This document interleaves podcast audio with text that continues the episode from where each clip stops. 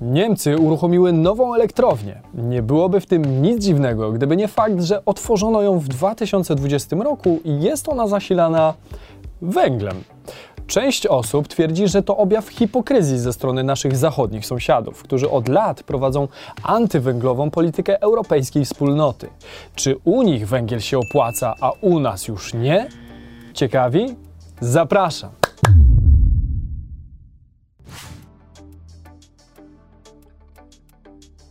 Cześć, z tej strony Damian Olszewski i witam Was na moim kanale, gdzie o pieniądzach mówimy ludzkim językiem.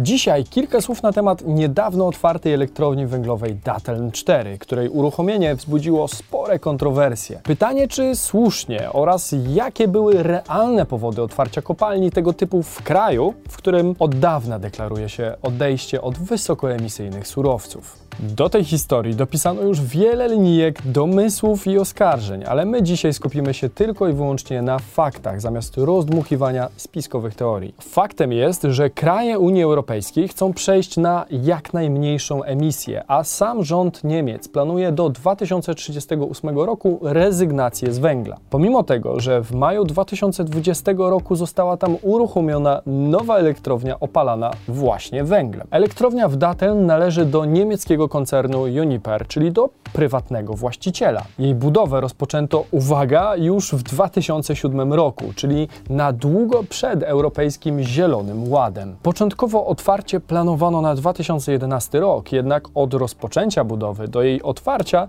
minęło w końcu aż 13 lat.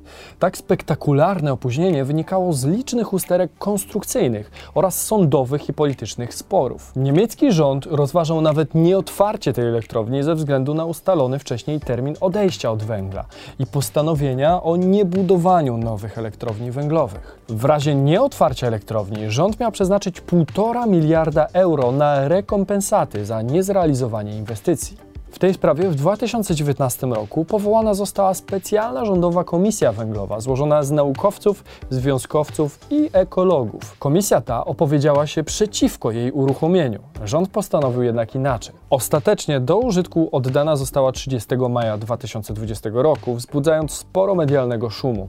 Powstały nowy blok energetyczny ma moc 1052 MW. Sam koncern ma nawet przemysłowego kontraktora na energię elektryczną w postaci Deutsche Bahn niemieckiego przewoźnika kolejowego. To o tyle ciekawe, że filozofią tej spółki jest przechodzenie na zielone źródła energii i w ostatnim czasie Deutsche Bahn wycofało się z kontraktów z producentami energii z węgla. Czy w takim razie opłacało się ją otwierać? Nie sposób policzyć strat czysto PR-owych u naszych zachodnich sąsiadów, bo większość ludzi nie sprawdzi kulisów tej decyzji, a przed oczami jawi im się jedynie niekonsekwentna komunikacja niemieckiego rządu, który jedno mówi, a drugie robi. Trzeba przyznać, że tak na pierwszy rzut oka to właśnie wygląda. Natomiast oficjalnie elektrownia nikomu nie jest na rękę.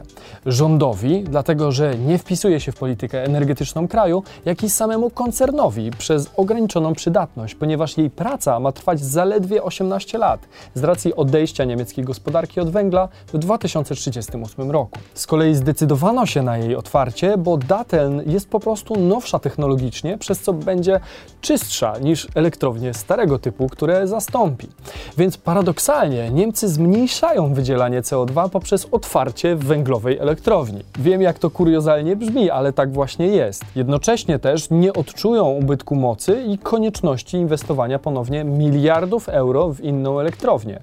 No właśnie, jakie byłyby straty w przypadku jej nieotwierania? Nieotworzenie jej wiązałoby się z podwójną stratą. Po pierwsze, z racji tego, że rząd musiałby wypłacić prywatnym inwestorom spore odszkodowania.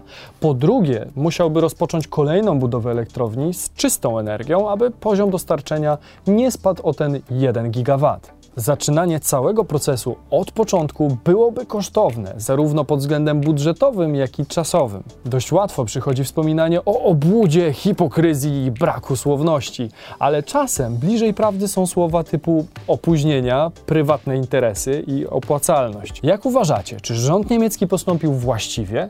Czy powinien w tej sytuacji zrobić to, co słuszne, a nie to, co się opłaca? Dajcie znać koniecznie w komentarzach i subskrybujcie kanał tutaj po więcej finansowych treści. Do zobaczenia w niedzielę o 12. Cześć!